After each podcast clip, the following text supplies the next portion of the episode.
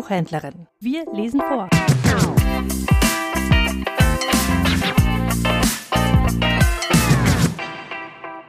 Die Werbung für die Neuverfilmung läuft schon. Und so habe ich einfach mal Lust, aus der äh, Schachnovelle von Stefan Zweig ein Stück zu lesen. Ich beginne in der aktuellen Fischer Taschenbuchausgabe auf Seite 64. Es war Ende Juli, ein dunkler, verhangener, regnerischer Tag. Ich erinnere mich an diese Einzelheit deshalb ganz genau, weil der Regen gegen die Scheiben im Gang trommelte, durch den ich zur Vernehmung geführt wurde. Im Vorzimmer des Untersuchungsrichters musste ich warten. Immer muss man bei jeder Vorführung warten, auch dieses Wartenlassen gehört zur Technik.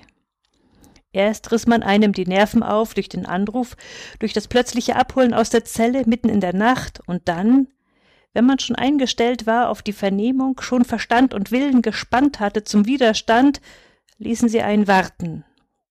Sinnlos, sinnvoll warten eine Stunde, zwei Stunden, drei Stunden vor der Vernehmung, um den Körper müde, um die Seele mürbe zu machen. Und man ließ mich besonders lange warten an diesem Mittwoch, dem 27. Juli. Zwei geschlagene Stunden im Vorzimmer stehend warten. Ich erinnere mich auch an dieses Datum aus einem bestimmten Grunde so genau, denn in diesem Vorzimmer wo ich selbstverständlich, ohne mich niedersetzen zu dürfen, zwei Stunden mir die Beine in den Leib stehen musste, hing ein Kalender, und ich vermag ihn nicht zu erklären, wie in meinem Hunger nach gedrucktem, nach geschriebenen ich diese eine Zahl, diese wenigen Worte, 27. Juli, an der Wand anstarrte und anstarrte. Ich fraß sie gleichsam in mein Gehirn hinein, und dann wartete ich wieder und wartete und starrte auf die Tür, wann sie sich endlich öffnen würde. Und überlegte zugleich, was die Inquisitoren mich diesmal fragen könnten, und wusste doch, dass sie mich etwas ganz anderes fragen würden, als worauf ich mich vorbereitete. Aber trotz alledem war die Qual dieses Wartens und Stehens zugleich eine Wohltat, eine Lust weil dieser Raum immerhin ein anderes Zimmer war als das meine, etwas größer und mit zwei Fenstern statt einem und ohne das Bett und ohne die Waschschüssel und ohne den bestimmten Riss am Fensterbrett, den ich millionenfach betrachtet. Die Tür war anders gestrichen, ein anderer Sessel stand an der Wand und links ein Registerschrank mit Akten sowie eine Garderobe mit Aufhängern, an denen drei oder vier nasse Militärmäntel, die Mäntel meiner Folterknechte hingen. Ich hatte also etwas Neues, etwas anderes zu betrachten. Endlich einmal etwas anderes mit meinen ausgehungerten Augen, und sie krallten sich gierig an jede Einzelheit. Ich beobachtete an diesen Mänteln jede Falte. Ich bemerkte zum Beispiel einen Tropfen, der von einem der nassen Kragen niederhing, und so lächerlich es für sie klingen mag, ich wartete mit einer unsinnigen Erregung, ob dieser Tropfen endlich abrinnen wollte die Falte entlang, oder ob er noch gegen die Schwerkraft sich wehren und länger haften bleiben würde. Ja, ich starrte und starrte minutenlang atemlos auf diesen Tropfen, als hinge mein Leben daran. Dann, als er endlich niedergerollt war, zählte ich wieder die Knöpfe auf den Mänteln nach. Acht an dem einen Rock, acht an dem anderen, zehn an dem dritten, dann wieder verglich ich die Aufschläge. All diese lächerlichen, unwichtigen Kleinigkeiten betasteten, umspielten, umgriffen meine verhungerten Augen mit einer Gier, die ich nicht zu beschreiben vermag. Und plötzlich blieb mein Blick starr an etwas haften. Ich hatte entdeckt, dass an einem der Mäntel die Seitentasche etwas aufgebauscht war. Ich trat näher heran und glaubte an der rechteckigen Form der Ausbuchtung zu erkennen, was diese etwas geschwellte Tasche in sich barg. Ein Buch. Mir begann die Knie zu zittern. Ein Buch. Vier Monate lang hatte ich kein Buch in der Hand gehabt und schon die bloße Vorstellung eines Buches, in dem man aneinandergereihte Worte sehen konnte, Zeilen, Seiten und Blätter eines Buches, aus dem man andere neue, fremde, ablenkende Gedanken lesen, verfolgen, sich ins Hirn nehmen könnte, hatte etwas Berauschendes und gleichzeitig Betäubendes. Hypnotisiert starrten meine Augen auf die kleine Wölbung, die jenes Buch innerhalb der Tasche formte. Sie glühten diese eine unscheinbare Stelle an, als ob sie ein Loch in den Mantel brennen wollten. Schließlich konnte ich meine Gier nicht verhalten. Unwillkürlich schob ich mich näher heran. Schon der Gedanke, ein Buch durch den Stoff mit den Händen wenigstens antasten zu können, machte mir die Nerven in den Fingern bis zu den Nägeln glühen. Fast ohne es zu wissen, drückte ich mich immer näher heran.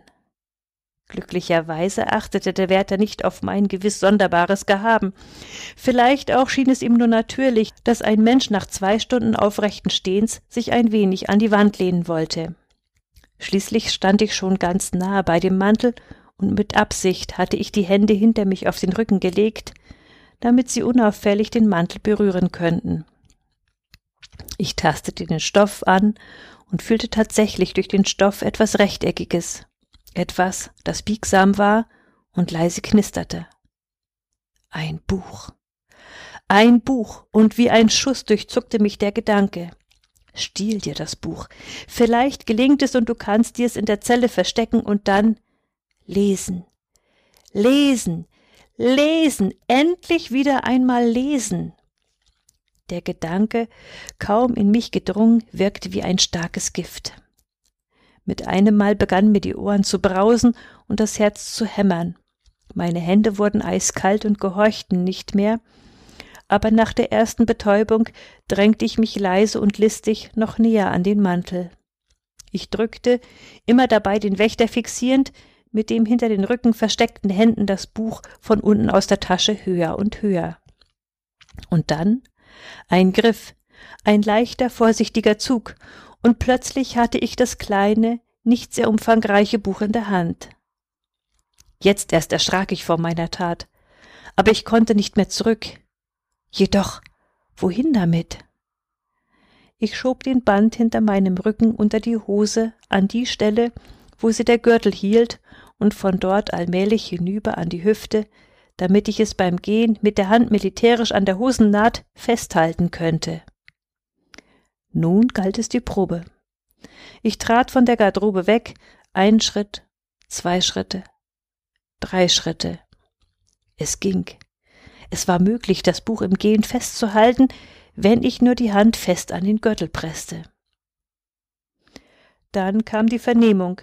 Sie forderte meinerseits mehr Anstrengung als je, denn eigentlich konzentrierte ich meine ganze Kraft, während ich antwortete, nicht auf meine Aussage, sondern vor allem darauf, das Buch unauffällig festzuhalten.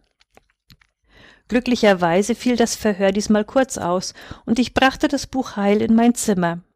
Ich will Sie nicht aufhalten mit all den Einzelheiten, denn einmal rutschte es von der Hose gefährlich ab, mitten im Gang, und ich musste einen schweren Hustenanfall simulieren, um mich niederzubücken und es wieder heil unter den Gürtel zurückzuschieben. Aber welch eine Sekunde dafür, als ich damit in meine Hölle zurücktrat, endlich allein und doch nicht mehr allein. Nun vermuten Sie wahrscheinlich, ich hätte sofort das Buch gepackt, betrachtet, gelesen. Keineswegs. Erst wollte ich die Vorlust auskosten, dass ich ein Buch bei mir hatte. Die künstlich verzögernde und meine Nerven wunderbar erregende Lust, mir auszuträumen, welche Art Buch dies gestohlene am liebsten sein sollte.